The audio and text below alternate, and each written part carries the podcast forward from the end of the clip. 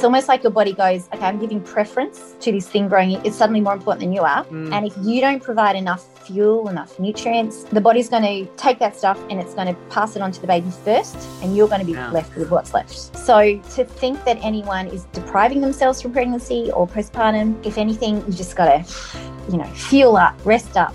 Um, because yes, you've got to you know, think of the well-being of the child growing inside of you, but you also have to think of yourself. Because if you're a depleted mother, you know, from the get-go, and then there comes the sleep deprivation and everything else, and then there comes the, you know, bone density issues in your 40s and hip replacement when you're 50, um, all the calcium being drained off you. It's it's massive. It's physically just it's huge what your body's going to be going through. So to fuel up, you know, previous to that is the best gift you can give to yourself and your child. Welcome to the Win at Life podcast, a place where we share everything you need to know about restoring your metabolism so you can break free from restrictive diets and build a body and life you love. Hi, Emma. Welcome back. Hey, back. Kitty. Thanks. Thanks for having me. Everyone knows who Emma is. Well, obviously, if they follow me and listen to our podcasts and you know use our supplements, they'll know know Emma. Emma's been on the show multiple times. I think actually the um the podcast I did with you, very first, it was the interview I did with you. The very first time I got you to do an interview because it was really hard. You know, like you just were a bit resistant at the start. Now you just put yourself out there everywhere. Um, and that I just like to type my little articles and Yeah, sit in the corner yeah. quietly. He's like, And she's like, Kitty's forcing me to get out. But you're just so Literally. knowledgeable. And I think people love hearing from you and listening to you speak because you've just taught us so much. Um, but that podcast, that one we did was like, it's the second most downloaded podcast behind Tomo's one about hormones.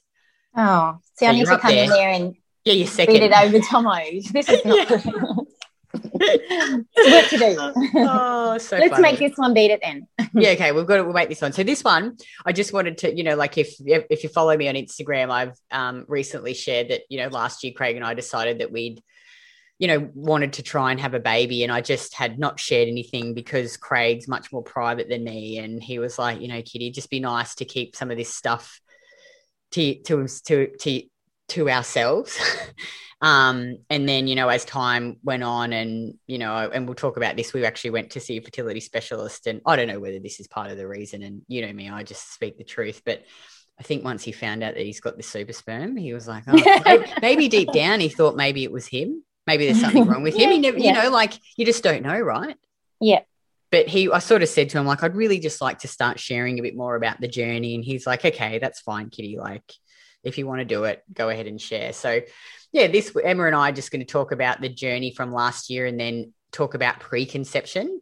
And, you know, Emma's obviously had two children, so she's very experienced in this and what you can do for your body if you're thinking about um, trying to have a baby. So I'll try and keep this story short. But basically, last year, and Emma's always in my ear about having a kid in a nice way, though. She's very nice. She's like, No, you'd be a great mom, Kitty. And we always would talk about it. And it's just interesting. Well, now like- that you and I are practically married and yeah, that's right. running businesses together and Yeah. our lives are colluding and our husbands yeah. and all of that, it's um yeah, I do the whole the whole um oh Kitty, you know, your life's perfect without it. And if it does, it, it does, and if it doesn't, it doesn't. And then every now and then I'd say, but you two would make Yeah, I know. cute She's like, you've got to she's like I'm just so pro kids. I'm so pro kids. But you just you just remind me so much of my mum. Like my mum's a real motherly mum. Like she just loves being a mum. You know, like I just you can just tell that you just I mean, I know all mums love their kids, but you really seem to enjoy motherhood. Oh, that's a nice thing to say. Yeah, which is good. You know, I'm like glad some, you, you don't you're not a fly in the wall of my house when I when I'm and I lose it with my children. But I mean, Oh, you're not sounds like obviously we both had similar mothers who were yeah. 100% mum and Yeah. loved it and were so you know they'd back their kids no matter what. And and to this day you know i think you and me are the same that we're like oh should we start this crazy business? And our mother's probably the first to say yeah do it. If you need help. You I'll, I'll be there for you. It's um yeah it's nice to have that as an example. Feel very privileged Yeah. So I think, you know, like, but then I've never really been someone like my mum said she always wanted to have kids, and I've never really thought about having kids, really. Like, I've never had that real burning desire to do it. Obviously, my mum would love it if we had kids, but she's good. They don't like put pressure on us, but they obviously would like it. Um, and, you know, lots of people again, but they get in my ear in a nice way. Like I'm never one who sits here and goes, "Oh, I feel so pressured." Like people telling me I have Mm. kids, and when people would ask us if we're having kids, like I just, it doesn't. I don't get upset about it. Like it's not, Yeah. you know. I just think, Yeah. oh, they're just asking. Like you know, like I don't know why people get so offended about these things, but Yeah. anyway, so but you're good that way. You're yeah, very it's so grounded. we- it's so weird. Yeah, Like I'm just like, oh, who, who gives a shit, you know? Like, so what if people ask you if you're going to have kids? It's not really an issue. So anyway, last year, you know, like there was Corona, and I think I was just sort of started to, you know, like you start to think, well, like, okay, if this is just all that there is, like, is there any, is there something else? You know, like mm-hmm. I Mm. love, I, this sounds so cheesy. I just love Craig so much. And I was started to think about, oh, imagine like making another human with him. Like that would be really awesome. Like we already have a really great relationship. Yeah, obviously we fight sometimes and he wants to probably, you know, choke slam me because I can be quite challenging, but we really do love each other. And, you know, I was just started to think, oh, you know, like maybe it would be cool to have a kid. So off I went, you know, I said, mentioned it to you, and I thought, okay, we'll just go get some blood tests done and got them done. And you looked at them and things were fine. And then sort of it was stressful last year. And Craig and I were like, we sort of, in a way, had our foot half in, half out for quite a mm. while. And like, you know, I said this to Emma, I think one of the hardest things we found the, the months that we would actually have a go at it, at timing, you know, having sex in that period where you're ovulating and looking for the cervical mucus and just you know me i'm like so i track everything and i'm like i've got to do everything and i think that put more pressure on me but craig and i have been together for seven years and we live together eat together sleep together work together so we're so familiar you know and it was really we you don't have that opportunity when you've been out for a few hours and you come No. back. Oh, honey, I missed you. we, There's we are together 24 bloody it's a way it's it's actually quite bad because we never Yeah. get the opportunity to miss each other so the whole Yeah. sex thing it just was just turned into this terrible traumatic like you and know it sounds like it was becoming analytical, the process. Terrible. There's no romance left. No terrible. romance. It was terrible. Yeah. And then I had the Yeah. braces on. I couldn't give him a blowjob, and that you know, like, God, that's it's a bit of overshare there. But you know, Craig, like, No, that's just part of our our warm up thing. So that re- it just was all of these things, and it was stressful. And then, you know, we sort of some months we tried, then we didn't try, and then also too, I was still, you know, like I'm an athlete at heart. Even though I feel my body, I'm an athlete. I train hard. I push myself hard. I work hard in my business. You know, I do the best to mitigate the stress and eat food, a lot of food. You know, I love my food, but I think mentally it was really like hard for me to go, you need to let go of that. Like that's your Mm. identity. And in a way, I Mm. had to go, you know, I needed to let go of it and go, well, probably being an athlete, Kitty, really isn't the right thing to do. But this is the perfect thing for you to go through, Kitty, because you are so productive, successful. Things can be so organized and you can be so structured and measured and all of this. But making babies is something that's so out of your control. And this, but this is for everyone. It's such a, it's a hundred percent this natural evolutionary process that is at the mercy of something else. And yes, you could control it to a point, or you can do the things to improve the situation. But suddenly you're challenged with this thing that oh it's it's it's not something i can plan for or prep for on a sunday. You know it's it's and and it's it's it's a good thing for you with your personality to go through on that level. Um the learnings you'll get from it are wow having to let go and just go with the process and and yeah very hard and I, and I remember that I still remember the phone call from you a few months ago where you said so what else could I do? You know, could we analyze my diet a bit further? Could we make it a bit more perfect? My, my temperatures look great, but what, what else could I take? What else could I change? And and looking at how damn perfect your week is, my only advice was, how about you be a bit less perfect? And how about you train a bit calm less? down, Courtney? Yeah. And how about you ditch that prepped dinner you've got for tonight, take your husband out for pizza and ice cream and have a cocktail. Like honestly, that it it's it's again finding balance because when it comes to stress, you know, even in a perfect world, everything looks perfect on paper, that can be stressful because to keep up with Mm. that and keep up with perfect, you don't Mm. know, but yeah, it's going to elevate stress because you're you're trying to maintain that perfection and sometimes to find balance and get cortisol down and be in this calm Mm. place you actually might need to exclude a bit of perfection and put in a bit of fun put in a bit of Mm. spontaneity bit of And not plan everything to the so not funny. plan because everything you were you were telling me that, and also Vic, you know, our friend and op- operations Yeah. manager, who I talk to you about all the time. You know, she's like, Kitty, you just need to just stop trying so hard. Like, just Yeah. just let it happen. You know, but it's hard. Like people tell you these things, but you just still in my head because I'm always like.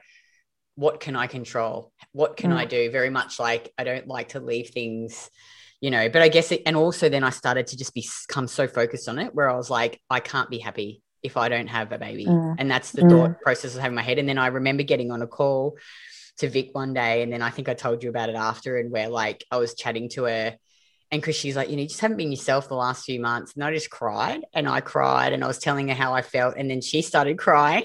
Oh. We're both sitting there crying, and she's like, look, you know, like you just got to like just let it be like and she's also you can be happy without a kid and then i had this great conversation with fern who was lynn's you know lynn my old business coach and our friend sister and you know i just had this really great conversation with her and she's like you're happy kitty you've always been happy mm. you know you, mm. it's great that you want to have a baby but remember you it's you can you can choose to be happy regardless and i think i just then realized after all these conversations time stop putting the pressure on yourself oh, stop trying it's so counterproductive isn't it and it's that yeah. it's that typical story and i've seen it with clients so many times over the years too. The ones who've, you know, tried to get pregnant, didn't happen. Went through yeah. IVF, didn't yeah. work for them. Um, multiple miscarriage didn't happen. And then they get to a certain age where they go, you know what, I've run out of time, run out of money, whatever. I'll mm. accept the fact that it's me and my husband, we'll plan a big holiday or something. Mm. And as soon as they let go of trying, mm. or they sign the adoption papers or something, you know, for a plan B, mm. they fall pregnant.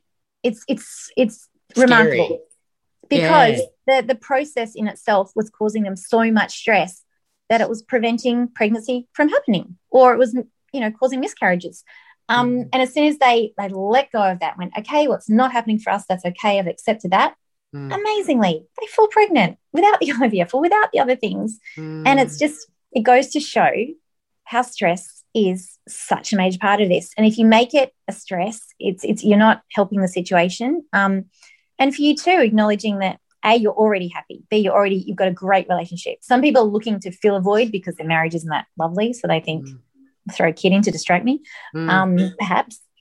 But you've got all these things awesome. Yes, if you had a kid, it'd just be like a bonus. It'd be an add-on. Mm. mm. Um, it's not needed, but it's it'd be cool, you know. so and yeah. just uh, and it's oh. interesting like when we went to see that you know this dr ong that i've been telling you about like i really like him as this asian guy and he's did, done the blood tests and you know craig did the jerk off into the cut remember i was like telling yeah. you on the phone and poor old craig's in the room listening to me tell you on the phone what he's doing while the whole you know the whole the whole waiting room is sitting there listening to me. He's like, "Oh my god, Kitty!" He's like, "You're so loud." He's like, "Can you just think about what you say?" Like, it's like I'm trying to do this, and here I can listen to you. But you know, everything the dog. He's like, "Look, you got heaps of eggs. You know, all your blood tests look good. Craig's got this amazing sperm apparently, which obviously I haven't heard the end of. And but he's like, look, like I can't tell you without actually going in there and having a look that you could have some endometriosis, you could have some issues with your fallopian tubes. But he said you know, everything else, everything looks fine from what I can see. He said, so just stop trying so hard. He's like, just go mm. away, have some sex. he was really good, actually. Like, he was really, you know, he said, do it for another, you know, like six months, three to six months. And then if nothing happens, then we could pot- potentially, you know, like explore more, um, you know, and yeah, I actually in my head was thinking, oh, maybe this is good that this has happened because you know I rang you and I was realized that okay, I just need to like calm down a bit with my training and I'm not an athlete anymore. I've got to try to be less of an athlete. So you know, I've just been more relaxed with my food and you know not I don't push as hard. I still train obviously, but I don't push like I would usually push. And gradually my body fat's come up to like 27 percent you know, just doing all the normal things I would do, eat the liver, eat the oysters, you know, take some extra, I've been taking vitamin E and I've always taken vitamin K and aspirin, you know, and we've just, you know, you said, look, take the Progest E consistently, just take that again consistently. So doing those extra things and just in my head, I'm like, well, maybe this was meant to happen like this, you know. Now your body's in a really good spot. You're less oh, stressed. You're you only know. better off yourself personally for having made those changes. Mm. What and so what, Emma? Let's talk about like for the women out there who are wanting to fall pregnant like this. It's like pregnancy zero, preconception. You know, you've been through it, you've had two babies. Like, what should women do to prepare their body for pregnancy? Because I can imagine it's a really tax like taxing on the body for a female. Like oh, pregnancy, oh, if you're not well nourished. It's massive. And mm. I, gosh, years now I've been in my head writing this article I've been meaning to write, which I must get around to. But there's so many, I mean, you can follow certain influencers on Instagram or listen to certain podcasts and you know listen to the whole pregnancy experience and breastfeeding experience and all these things and you'll get nothing but you know the romance of it all and how beautiful yeah. and special it is and it, yeah absolutely it is but as special as it is it's freaking taxing. You've got mm. this very large parasite growing inside your body literally. Like it's take it's all of a sudden as the pregnancy process kicks in it's it's almost like your body goes okay i'm giving preference to this thing growing. It's suddenly more important than you are. Mm. and if you don't provide enough fuel enough nutrients the body's going to take that stuff and it's going to pass it on to the baby first and you're going to be left with what's left. Um, so to think that anyone is depriving themselves from pregnancy or postpartum um, if anything you just got to you know fuel up rest up um, because yes you've got to you know think of the well-being of the child growing inside of you but you also have to think of yourself because if you're a depleted mother you know from the get-go um, and then there comes the sleep deprivation and everything else and then there comes the you know bone density issues in your 40s and hip replacement when you're 50 um, all the calcium being drained off you it's it's massive. It's physically just it's huge what your body's going to be going through. So to fuel up, you know previous to that is the best gift you can give to yourself and your child. Um, i don't think i was personally ever in that mindset of oh i'm doing preconception care because um, for myself because we i'm one of the lucky ones that the minute we tried to we'll st- stop trying not to get pregnant we fell mm. pregnant immediately so i was like oh god i wasn't ready for this to happen so soon but you were already um, eating pro-metabolically before that. Well, this is like it. I'd already had been, to spend a few years. I'd, without knowing it, I'd been mm. doing preconception care because mm. I'd, you know, from my years of experimenting on all realms of diet and seeing the pitfalls of so many ones. And then luckily I had a good few years of having found Ray's work, having found certain, you know, texts and things that just made me rethink my whole entire, you know, realm of nutrition and applying it on myself and observing the changes. Um, perhaps that was a good part of why I maybe fell pregnant so easily, or maybe it was just timing. Um, so I'd, I'd, done the work. So, mm. but for anyone else out there who's in that conscious place of, okay, I can fathom wanting to get pregnant in the next six, 12 months, even two years, it, it really is, first of all, down to, okay, what has your background been? You know, so, some people have just been, I don't know, not following diets as such, but just eating good, reasonable food most of their life, they're probably good to go. Um, mm. It's when we've done these extreme diets or when we've been over exercising or fasting or you know whatever it may be or or taking recreational drugs or on the pill mm. for too long any of those things can put you in a compromised state so it's worth undoing the damage of that um, i think more women undereat than overeat and i think getting getting calories right getting the, I suppose, ratio of your macronutrients right, making sure there's enough carbohydrate, um, and nutrients in general, stockpiling nutrients, making sure there's abundant calcium, because calcium is one thing, particularly when prolactin kicks in, the milk production kicks in. You know, if you don't provide enough calcium, it will be leached from your bones. You know, that's what prolactin does. That's its role. You know, if the calcium isn't flooding in, it will start dissolving your bones. So you know, stockpile the calcium. If you don't tolerate milk, find a form of dairy that you do tolerate. Maybe work on your gut so that you can tolerate milk, perhaps. Um, just, you know, getting your head around those things. And even topics like, and this is so typical, but often when people find out they're pregnant, they might already be five, six, eight weeks pregnant and they go, oh, I'm pregnant. Okay, so what do I do? And maybe their GP or their, um, you know, whatever specialist they're going to work with throughout their pregnancy suddenly says, oh, you need folate, you need folic acid, you need to be on folate. You know, this is the obsession. Well, it's all about the neural, neural tube and preventing the defects there. But what they don't often talk about is the fact that that neural tube closes over usually about four weeks in. So if you're already five or six weeks pregnant, well, that window of opportunity to really get your folate right is already gone. so taking folate mm. is, yeah, it's still necessary, but it's not, you know, as important as it is during that you know preconception to four weeks into pregnancy is that that important window to make sure folate's abundant um, so understanding that is is kind of helpful and and also just knowing that okay so you want folate you don't necessarily need a folate supplement um, folic acid too if you haven't already looked into it is in itself potentially carcinogenic you don't want folic acid as a form you'd want folinic acid or folate. Um, but look to food first. Don't ignore food. But your most abundant source of folate comes from liver, funnily enough. You know, not not even you know far more abundant than from green leafy vegetables.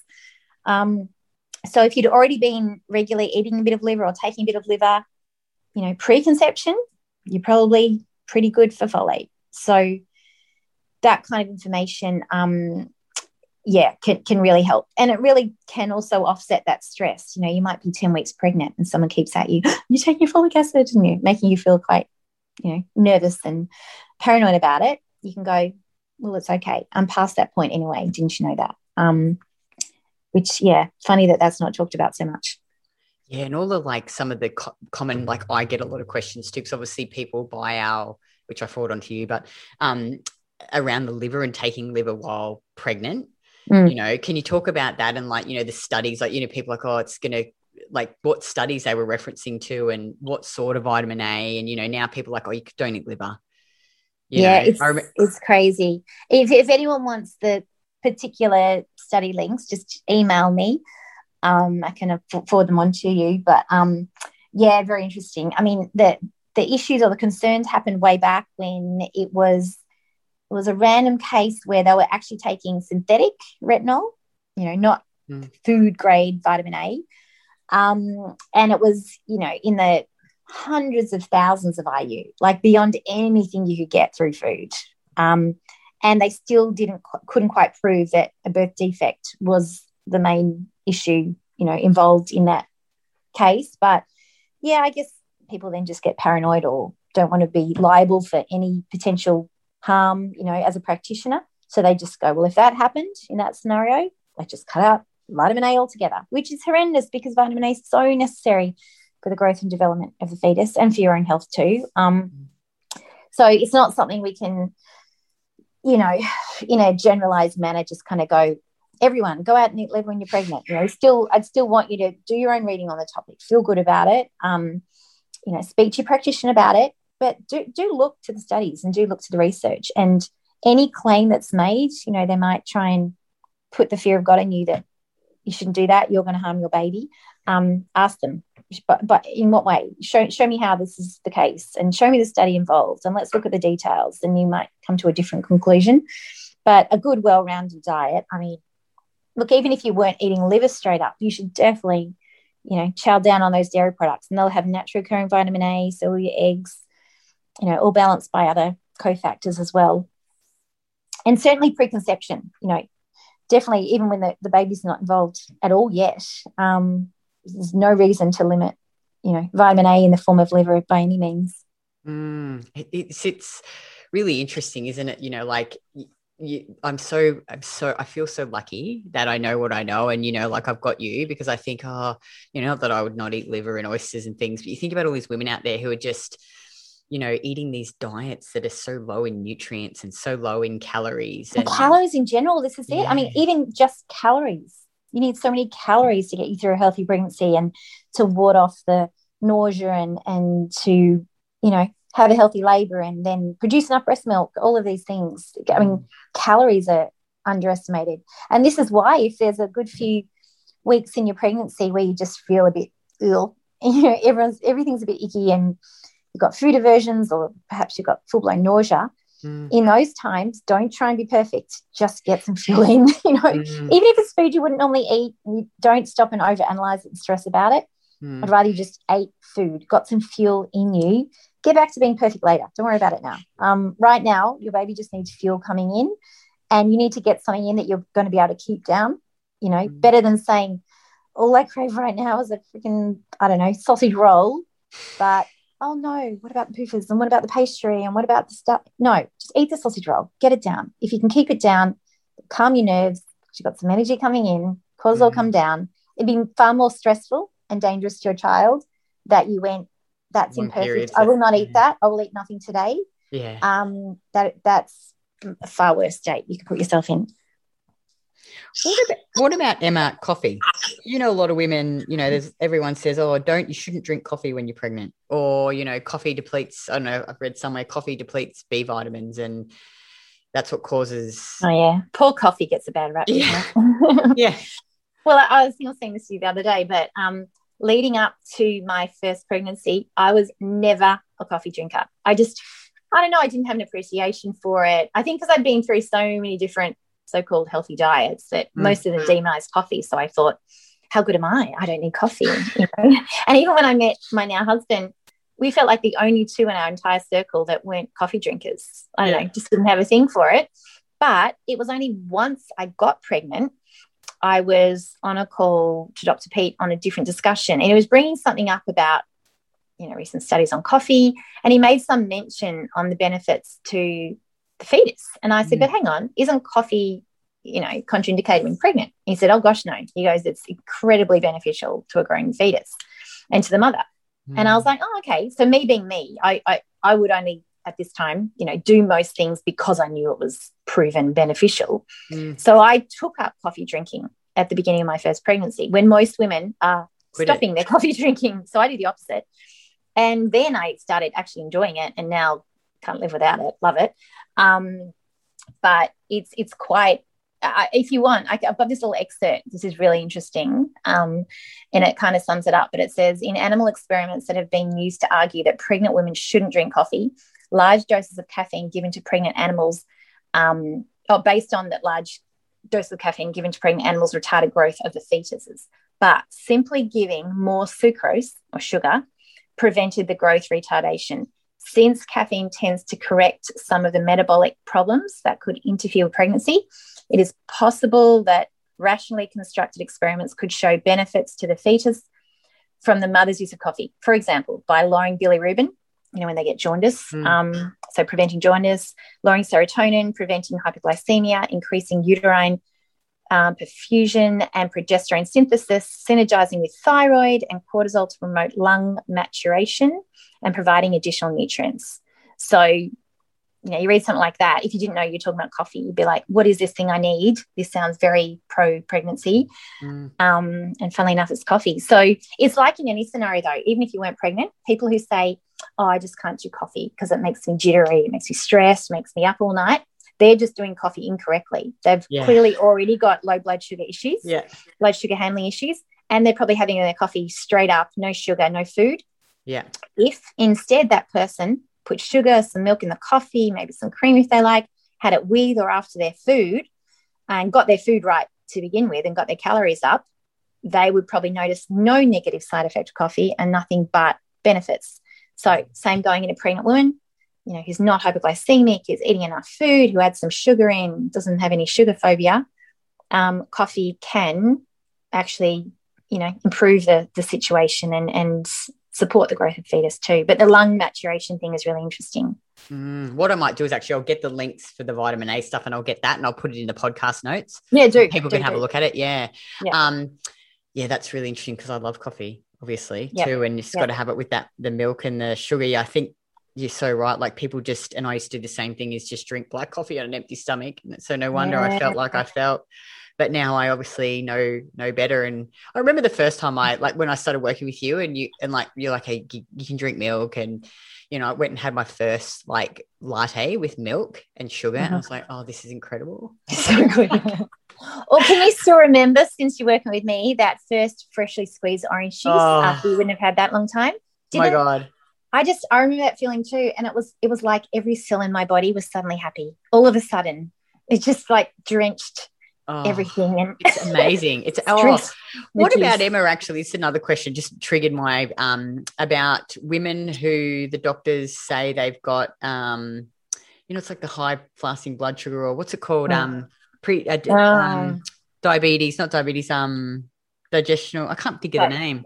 Um, um, you've made me go blank too. Oh, Gestational God. diabetes. That's it. Yeah, yeah, yeah because I know we've talked about that before. Yeah, God, that's we could spend two hours just on that topic. Yeah. Um, very, very interesting too. Um, and look, again, you know, we're not saying these things for you to disregard your obstetrician's advice or not do certain tests or whatnot. But again, you know, delve delve a little bit for yourself, do a bit of reading for yourself, and and never ignore your common sense. And also mm. to the minute you get pregnant, or even before you get pregnant, when you're in that mindset, I think that that mothering instinct is strong and there's mm. some incredible intelligence to it. So just, you know, assess everything, take everything with a grain of salt. But yeah, gestational diabetes is an interesting one. And I think it's becoming a bit too commonly kind of diagnosed and perhaps creating another stress for that pregnant woman that is only mm. going to be, you know, pot- potentially another risk for them.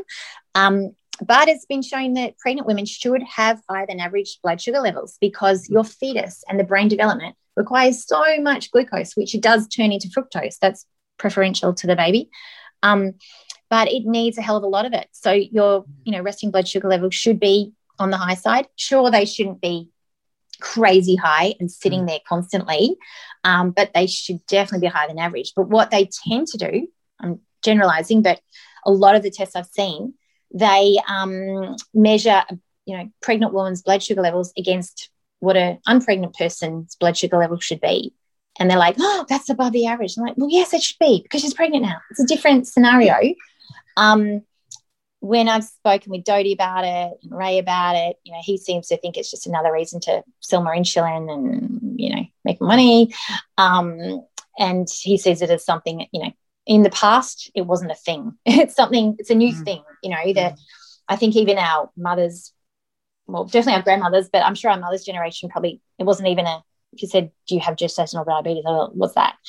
Mm. Um, so, look, there are some situations certainly where perhaps it is a risk for them. And if the woman physically, you know, she had issues with with um, insulin storage or insulin handling in the past, maybe, yeah, certainly they've got to address it. But I'm seeing women who are clearly not diabetic and they don't even exhibit symptoms told that yeah. they need to take insulin through their pregnancy. It's like, hang on, hang on a second, hang on, let's reassess. Um, I myself, I remember going for the test when I was, it was quite late in my pregnancy. I was very pregnant. And they said, Oh, you've got to get this blood sugar test. And I turned up, I was a bit frazzled. I was pregnant brain that day, I remember. And I get there and I'm a bit frazzled. And then they said, Oh, have you come here fasting? You know, have you come on an empty stomach? And I went, Oh, shit, no, sorry. I had breakfast because that's my instinct. I'm pregnant. I'm hungry. It would be stupid not to eat, wouldn't it? Um, and then she goes, Look, come back tomorrow. I'm like, I can't tomorrow. She goes, Come back next week. And I said, oh, I'll see. And I thought, hang on a second, you want me to turn up hungry, blood sugar levels crashed, sit here for four hours, drink mm. this. You've got to you've got to look at the ingredients of what's in this syrup they give you. Um, I went back to my obstetrician and said, look, I don't, don't think I'll bother with this. And he looked, he was about to say something. He looked at me and he goes, look, you know, on the topic of nutrition, you probably know more than I do. And clearly you don't look like a diabetic to me. So don't worry about it. So he, he was like, wow, nothing to say. Um, but yeah, in hindsight, you go, again, look at this situation. They're encouraging a woman to turn up for a test on an empty stomach when you're pregnant. First of all, I go, I call BS on that. Like that's in itself is concerning. Mm. Um, that's stressful. And then to, to hang around and observe the fluctuations of this is pretty toxic concoction they give you. Um, again, I'm not telling them not to have it. I'm just saying you assess it for yourself, um, look into it, um, have these conversations and and assess if it's something that you know is important to do. But yeah, I think it's a topic that d- d- probably needs to be probed a bit deeply because um, yeah, I found it pretty interesting going through the pregnancy experience myself and observing how from day one when you're told you're pregnant, it's like they diagnose you. You have mm. pregnancy, and then you're almost treated like a sick person. You know, first 12 weeks it's nothing but don't get excited, you know, because mm. I was nearly 37, you're high risk for miscarriage and you're a, you know, what they say, you're a mature age mother, you're an old woman. Um, so don't get excited to week 12. So you're on tender hooks and you're having another test and another analysis, another scan. And it was really, I mean, at least I had my knowledge to back me. But even then, it's it gets to you. Like it's stressful. They make it stressful. Mm. And then once they give you the clear and go, okay, pregnant, but come back next month, another scan.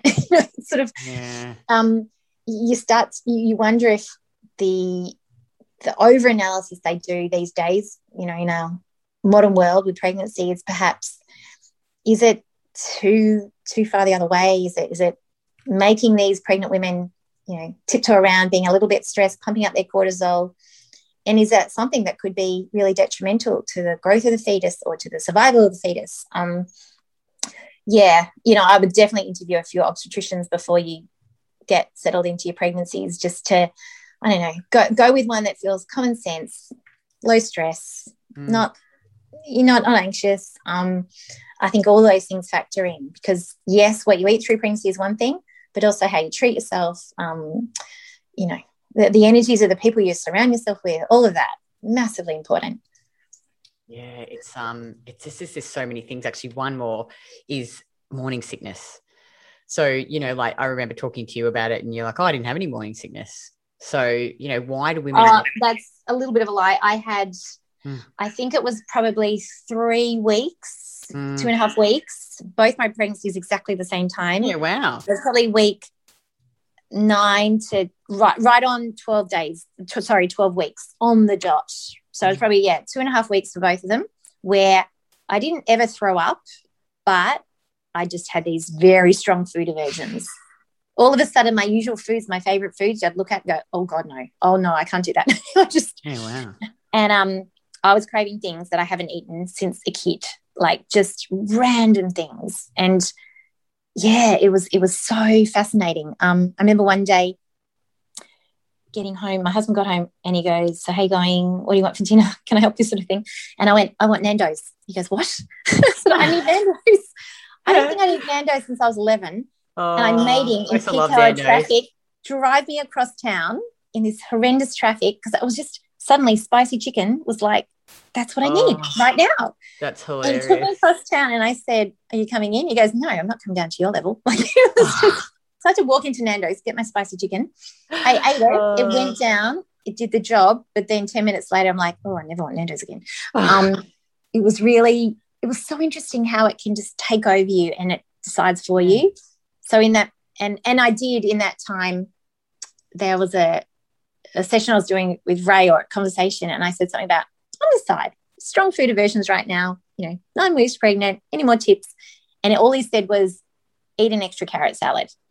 And in that moment, when even the sight of a carrot salad made me feel like I wanted to throw up, I just went, yeah, I get it. You're a genius, but, but you're a man. You've never experienced this feeling of being pregnant. Mm. And I think in this moment, I've just got to go by my gut, survive this little, you know, short process and mm. get hmm. through it. And then, yeah, as of week 12, I'm like, oh, I'm back. And it was fine. And you know what? It didn't do any damage to me, to my child. We survived on a, you know, serving of Nando's, the odd sausage roll, and I was good. So mm. It's um it's it's such a different experience for everyone. Like mm. there are some women out there who do poor things, um, have, you know, nine months of throwing up.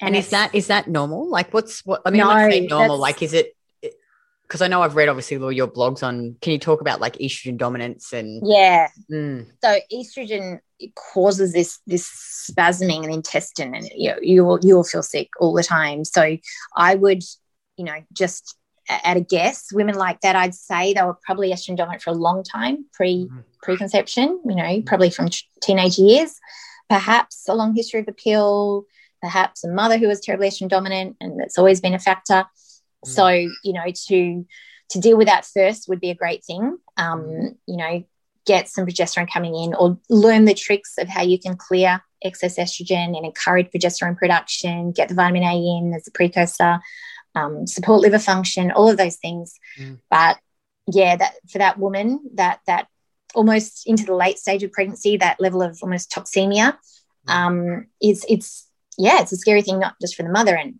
makes nine months go a lot, lot slower. But mm-hmm.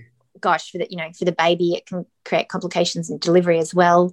Um, there's some wonderful books by Dr. Tom Brewer, B R E W E R, and he was yeah pretty wise on this topic of metabolic toxemia, late stage pregnancy issues.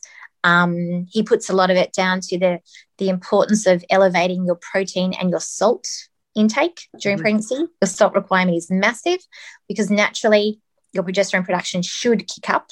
And whenever progesterone elevates, your requirement for salt elevates mm-hmm. too. And if you don't meet that need, um, you won't be feeling great. And also that puffiness will creep in, that sort of mm-hmm. fluid retention. Um, sodium deficiency creates um, fluid retention, not the other way around, which we've been led to believe. So yeah, salty snacks very important, but potentially even through the night to you know to nibble on if you're waking. But um, yeah, really, really important to you know nip that in the bud if that nausea really keeps going for too long. Um, perhaps some natural progesterone of the right kind, you know, would be necessary and very helpful. Um, anything to support the bowels to continue to move and get the waste out. Um, probably, even if appetite is a bit all over the place, you're better off having small amounts and nibbling frequently than going too long a time without food and letting blood sugar levels crash out because that's going to cause more stress and cause more estrogen. I don't like that stress. Don't like stress. No. We'll go lower that stress. Um, it was interesting. A lady messaged me on Instagram after I started sort of sharing the stories about you know trying to fall pregnant, and she's like, Kitty, you know, I'm one to fall pregnant, but I haven't got my period. I'm 16% body fat. You know, I'm just scared about putting on more body fat because oh, wow. I have worked so hard to get it off. And I just was like to her, I just, you know, me, I'm stuck. Oh, 16%. I, I just said, so I, said I was like, I said, you just need to not be at 16% body fat. I said, even if you're not trying to fall pregnant, that's not even healthy for a female. I'm like, exactly. get up to, tw- get up to minimum 22. Like, I think you've got exactly. to, you've got this unrealistic expectation in your head about, you know what you need to look like and it's not and she was telling how she, like she was just had all these other symptoms as well but you know, it's just it's the fitness industry. I think it just doesn't it just make you mad when you hear things yeah. like that? Like, what have we done to yeah. get to a point where women are terrified of putting on that one percent of body fat, or that see it anything beyond that is scary, or it's it's terrible. It's just it's yeah. really been ingrained in people, and it's created these psychological issues, which I mean, that will just stop her from getting pregnant or you know, maintaining a pregnancy. Yeah, well, she's got no period. She's no, she's, she's not going to happen. No, no, no, no, no, there's no, this there's, there's, this influence that I follow um because she's a good business person and she I won't obviously say her name, but um her she's vegetarian, does a lot of HIIT training, like really high intensity fighting, very lean, like very, very mm. lean. And I remember her documenting her third pregnancy. I think I told you, and she was had to have complete bed rest for months and months and months and months in a pregnancy. Oh. You know, surely in your head, doesn't that say to you, like, really? Do you know what? Look, that- in an ideal scenario, ideal world, you know, if a woman hadn't had, you know, years on the pill or experimented with drugs or had, you know, played with different diets and kept restricting herself and um, didn't live in terribly stressful surroundings, mm. pregnancy, you should feel your best. You should feel your yeah. absolute best. And when yeah. enough progesterone is kicking in yeah. and flooding every cell, that's when you know, like a truly beautiful, healthy pregnant woman, people yeah, will say. "Oh my god, she's glowing! She's glowing!" Yeah, and her skin will plump up, and she just looks, you know, healthy. even even younger and healthier, and she's in love with her belly and in love with everyone, and there's love oozing everywhere, and and that's what pregnancy should feel like. But we've been mm. made to see that just because it's getting more common that women feel crap through their pregnancies, just because something's common, we see it as, oh, therefore it's normal. So, yeah, it's oh, not well, normal. Part and parcel being female. It's like, no, it's not. We shouldn't be, we should raise the bar again and go, nah, we should be feeling incredible. It should be the, the best, you know, times yeah. of our life. That's I, I, I wondered too, Emma, about like we've talked about this before. Obviously, like you need to gain weight during being pregnant, obviously. Absolutely. But then yeah. there's the other extreme, you know, like women, I don't want to gain weight. Well, that's silly because you have to gain weight. You're having growing baby. But the, this extreme weight gain, like 30 mm. kilos, you mm. know, and like women go, oh, it just wrecks your metabolism and it wrecks your hormones. Well, it doesn't wreck. No, I think I had a wrecked metabolism yeah. before I even started. Absolutely. And just eating and eating and eating crap, like crappy food. Oh, and this is it. And when they go, I'm, I'm, my blood sugar's crashing, I crave food well, instead of going for the pack of biscuits, go for the orange juice. Yeah. Keep a bowl of fresh fruit on the ready.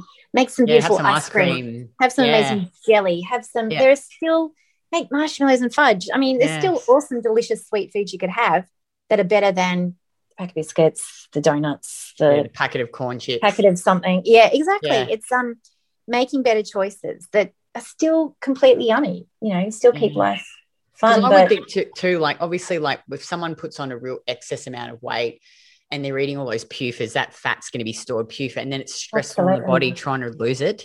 You know, because yes, every time your blood sugar's low, it's releasing that toxic fat into your bloodstream. So I think it's, but I guess so. If you're like, I think where it's hard for women is if they've come from this really restrictive background. So I remember obviously when you when you come from that restriction, it is still mentally you're getting over that okay it's okay to eat when i'm hungry. Like it's not this all or nothing mentality. I think if women have restricted restricted then fall pregnant they all of a sudden go i'm just going to eat everything. And you yeah, can't right. stop and you can't you know ta- i think it takes women some time to even though they're nourishing their body and, and getting food in to just mentally get over that hurdle of you know, this isn't the line. I can drink orange juice every day. Like I can eat ice cream every day. you know. You know what? That's that's so true because I think you know you should see if you want to call it preconception care or yeah. just say you planned out a year that you're seeing as preconception, if you know that's in your timeline. Um, it should be more than just about I'm going to nourish myself again. I'm going to take mm. this or take that or you know stop over exercising. It should also be with I need to deal with my orthorexia. I need to yeah. mentally work on my warped relationship with food or you know start to enjoy holding a bit of body fat again and mm. you know know that it's not a bad thing and and yeah get over those emotional blocks um yeah that that's a big part of preconception care definitely and or otherwise that, those mm. people those all or nothing ones they go well i'm pregnant and i'm hungry and i'm tired so stuff it i'm just mm. going to go crazy in my pregnancy i'm going to eat whatever i feel like mm. and deal with it later as if it's this ticket to you know, that they'll get away with it. Um, and then later on, this is it the stuff you've accumulated and the damage I've done to your gut. And yeah, to find some balance in your relationship with food first. And I think would you oh. would you say too that goes for like because I get a lot of comments from women saying, yeah, but Kitty, we were not all like you. You starved yourself to stay small, and you know your weight didn't fluctuate more than five kilos unless you were competing obviously i dieted really hard then but you know like we've had women in our program come in at like 100 kilos and they've just mm. been eating like binging and drinking eating heaps of PUFAs and it's like it's the same thing you need to get out of that restriction mentality start nourishing your body with some good food you know oh. nutritious food and stop restricting and then you know eating chicken and salad 1200 kilos oh, and then going and eating right. corn chips and pizza and and all this other crap crap food. Well, yeah, exactly. Reestablish what food, what the definition of food is to you, and start to realize that stuff is not food. It's not mm-hmm. feeding you. Mm. You know, it's um, it's not serving you. And whether you're too skinny or too fat, I'd say same issues going on. You know, yeah. and perhaps the the ones that are too fat are probably, you know, not as unhealthy as the too skinny ones because. Yeah. The ones yeah. that are too skinny don't have those fat storage pockets that toxins can at least be shunted away from vital organs and put mm. over there the skinny ones, they've got those toxins riddled into their system and, and mm. a, a, there's no protection from them. So, mm. you know, I don't see necessarily the fat one as a worse scenario. Perhaps the body's working better because it knows you're throwing a lot of toxins at me. I'm going to mm. create these storage compartments mm. um, to put them away safely into. Whereas the overly skinny person, you know, there's no mm. buffer. Yeah, I guess it's just in either case is about just getting healthy yeah. nourishing your body and bring it back healthy, to some basics. habits. that's right. Um, look at look also at your entire lifestyle you know. Mm. are you trying to do too much? Are you overworking? Are you not just getting outdoors? Are you overly stressed? You're in a bad relationship? I mean there's which so, we talk know, about all food, the time. food's one part of it. All the other yeah. things are just as important. Yeah. You know like how many times you see women like you know they're doing everything with the food and the supplements but they're just still training too much or they're still not eating enough and they're still doing too much and there's still so much stress on their body and they're like oh why isn't things improving more? But it's like you can or they, everything. they could literally say to you oh, oh, you know i work so much and i hate my job. It's like yeah. okay maybe we need to yeah, yeah. and they're the harder things to address. It's one thing to say i'll change oh, the groceries totally. i'm buying but to stop and acknowledge that the thing that i do five six days a week i literally hate I, I dread it, it gives me anxiety oh my gosh, you'll never get to your pivotal health, you know, when when that's your your constant, it's change your environment, people you surround yourself with, all those things. It's can't yes. be underestimated. Yeah, it's it's so I feel like it's so much harder to like even the last four months I've really been shit at me. I'm like busy and I love to, you know, it's not like I'm like stressed going, oh my God, I'm so stressed, but it's just like I really am an active person and I love to work and I love to do things and I find work and I just really enjoy it. And I've really been trying to like, you know, on the weekends, I'm like, hey, just don't do any work, just like read your book. Take Winston down, you know, just sit in the doing nothing. And that's been really hard for me. Like, I really yeah. find that challenging. I have to really yeah. force myself. I'm like, just lie here and read your fucking book, would you? That's it. Yeah, this is it. This is how this is how the universe is testing you, Kitty. It's going, okay, so you've got to down pat the other stuff, the food prep, the organizing your week, the measuring. This, you're great on that side of it.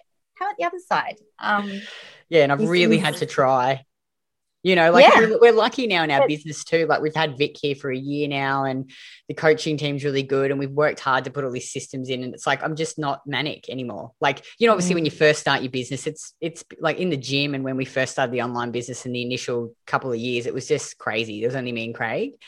And a couple of coaches, but now we're actually in a really and you know think saturate like you and I were just talking about this the other day like really lucky like it's just works like we've set it up Lexi's been amazing you know we're just about to launch the skincare it's like we're not stressed so it's No. like in a way it's like Enjoyable. Yeah. yeah and i've got to really sit back and go okay this is really hard for me to not be going i don't have to be working all the time like i don't And have to be- delegate a little bit. well, I've got Yeah. good, like Vic's amazing, you know, like Vic's come into our business. Our coaches are great. You know, Craig does his thing with the coaching. Like we've got our areas we focus on. We don't have to be working heaps of hours every No. week. So I'm like, okay, And and can you please admit to everyone what you told me recently about your your orange juice? oh, okay. okay. So, need to confess this. so like we from the time that we've had a business even when we were not making much money back in the day i always had a cleaner because i was like okay you, it's better to, to spend your time working than cleaning the house and I even at one point got them to do some of our food prep when we were in the gym and just working horrendous hours. And now obviously it's not like that. We've always, I've always kept a cleaner because in my head, I think it was better to pay someone 35 bucks an hour to clean your house and then you can write content or do other stuff. And recently I was like, oh, I'm just so sick of this bloody nudie orange juice. I'm like, this doesn't taste like 100% juice when you're free. Because we, we bought the hand juicer and we attempted to squeeze our own for a few weeks and it was like, nah, such a ball ache. And you would get through a lot. So Yeah, we drink a lot. So I was like, okay, I was like, there's got to be a more efficient way to do this. So I searched online and I found a fruit place where I can get oranges, Australian oranges, like and you buy them in bulk. So they're like a dollar twenty a kilo. Um, and then I just got our cleaners to stay an extra like half an hour and squeeze the juice for us. so good. so it really works out like similar to the price of nudie, but I get to have the fresh juice and I don't have to do it myself. And I thought that's actually pretty clever. Oh, it's it's genius. You've got me rethinking my whole life. Me who gets a cleaner once a year, I'm thinking Yeah. I think I need to up up the ante a little bit here and well, I, well, I always figure like if you can, like if you run your own business, it makes more sense to me to Oh, work on the business than to do the cleaning because it's like you can just your worth, your value, your time is so much more it. valuable than that. it's a reflection of how you value yourself, isn't it? Well, I just thinking that just makes more sense to me because I'm like, well, it costs would cost me more to like if I'm cleaning, I could pay someone Yeah, thirty you can be five, whereas I can make thousands of dollars working. You know, like I just think, oh, okay. So I'm like, Right. Emma, that's it. You got to get the cleaner every week. You know, saturate. Oh. Yeah, I need to put it out there. I need cleaner who's happy to juice oranges yeah, that's right. and pick up Lego. But it works out because you know if you could buy Yeah. the bulk oranges, I went online and searched and searched and found this really good place, and they deliver it too. So I ordered out of the fruit with it as well. So I was like, and it was cheaper. It was like fifty six bucks for like I don't know. It was um an eight thirty six kilos of, of oranges, Amazing. and like it was an eighteen kilo box. And then I got 18 kilo. yeah, yeah, of, of oranges. I know, amazing. And then I got the bananas and I got um because we eat oranges too, just we eat them for breakfast. Bananas, grapes, watermelon. I was like, and it was the delivery was five bucks. Oh my god. I was like, this is genius. You're a genius, Kitty. You are a You're genius. Yeah. That's genius. This is what you you you've got to post this. This will be yeah. I just love a good revelation. system, you know. I Yeah, love a good system. good. a And you know what? When you're pregnant, one of the most important liquids you could be sipping on is orange juice on, Oh, on so many levels. Yeah. And do, you- do you know that like the sugar that the fetus is looking for is, is fructose? And even if you Yeah. provide it nothing but glucose, you just take starch all day, Yeah. it literally converts it into fructose. So, I mean, Mm, that, that that right there debunks the whole fructose is poison and akin to heroin or something or whatever they say. crazy. Um, yeah. So sipping down fresh juice like that, my goodness Mm, you're going to have a very large, healthy child. It's going to be, yeah, Yeah. there'll be no failing to thrive. It'll be hard work to get out of your body, but you'll, you'll get it. oh, and we, we were talking too about the whole C-section natural birth thing, weren't we, as well? But that's, Oh. a, that's a podcast for Oh. another time, I think. that is, Um, but there's so many things to talk about. But yeah, we can talk about them as the journey progresses, I think. and everyone, you know, inflicting their opinions on you and, Mm, oh, you know, making you feel guilty to do one thing over another. And what, you know, it's just, it's a minefield. I think it just, oh, From the minute I you get bet. pregnant, then you have a child, and people give you advice on their two dogs and how you should bring it up, and it's like, oh, just go away, everyone. Oh my god, just listen to your mother's instinct and, Yeah. and just you know deflect It'll work itself everything out. else. Absolutely, yeah. yeah. It's just Yeah. between you and Craig, no one else. Yeah. alone. Yeah. Although you'll have Auntie M there, just going, oh, but hang on, I've made just some extra mushrooms. I'm sure Vic will put her two cents in as well. You know, she Yeah. I never obviously comment on anything with kids because I don't have one, so I cannot offer any experience. But um, Well, there you go. Once you have one, you can go. I'll be able to just- yeah, exactly. You can start. I said to Emma, I'm like, I'd be to do it. so good if we just had twins. I'm like, because you just bang them out two at once. Oh, I'd just love to oh have twins. God. Done, That'd it's done. nightmare. Oh.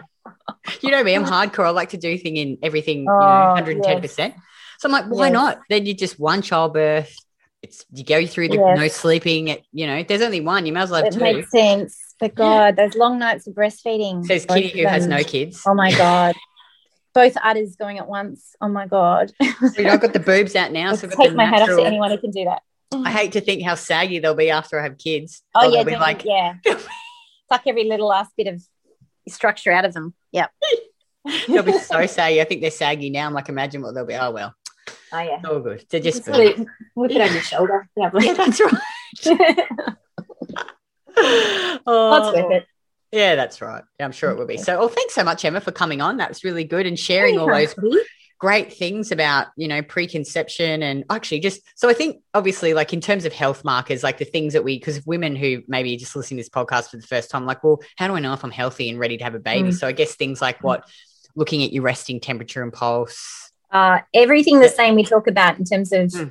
seeing where your metabolism is at Yeah. are all the same. You know, anything that makes a healthy woman makes a woman fertile, makes them, Yeah. you know, prepped for pregnancy. So all the work you've been doing, Kitty, you know, you've got your temperatures in such incredible place and great pulse. pooing like a champion sleeping like a champion, sleeping well, good energy being yeah, conscious of stresses and regular cycle eating regular pancreas frequently, cycle. eating Yeah. plenty, not ignoring your cravings for sugar, which we should even change the word. It's not craving, your need Mm. for sugar. And your body, Mm. your intelligent body tells you blood sugar's running low. Mm. Um, yeah, all those things. Seeing, you know, regular cycle, you know, asymptomatic, no PMS, Mm. those kind of things. Yeah. Yeah. Making sure you're ovulating.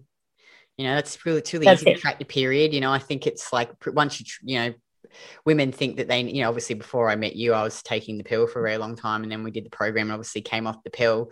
But it's so easy to track your cycle. Like it's not even that hard. You know, I Yeah. think Yeah, I always think, oh, like it's too hard. I've got to take the pill. But once you do it, you're like, oh, this is easy. You know, Yeah. like it's not a difficult thing. And that's it. Um, And even just tapping into symptoms or, you Mm. know, Mm. when your body's secreting differently and, you know, you Yeah.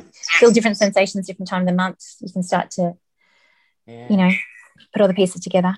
Yeah, I think it's just really fascinating. I, I love the data. I don't know. I just think it's interesting. Like looking. Oh, at you love data. Yeah. You sure love I just think it's fascinating. Oh, like I didn't have a good sleep last night, and then my temp's lower. So you just see, you see the I can imagine you with a little one and you'll be checking on the data, yeah, circumference, the body length, how many poos a day. You'll be monitoring everything, tracking everything. And the poor baby the Mom, can you I just think it's so interesting. You know, like I just think like it's just so interesting.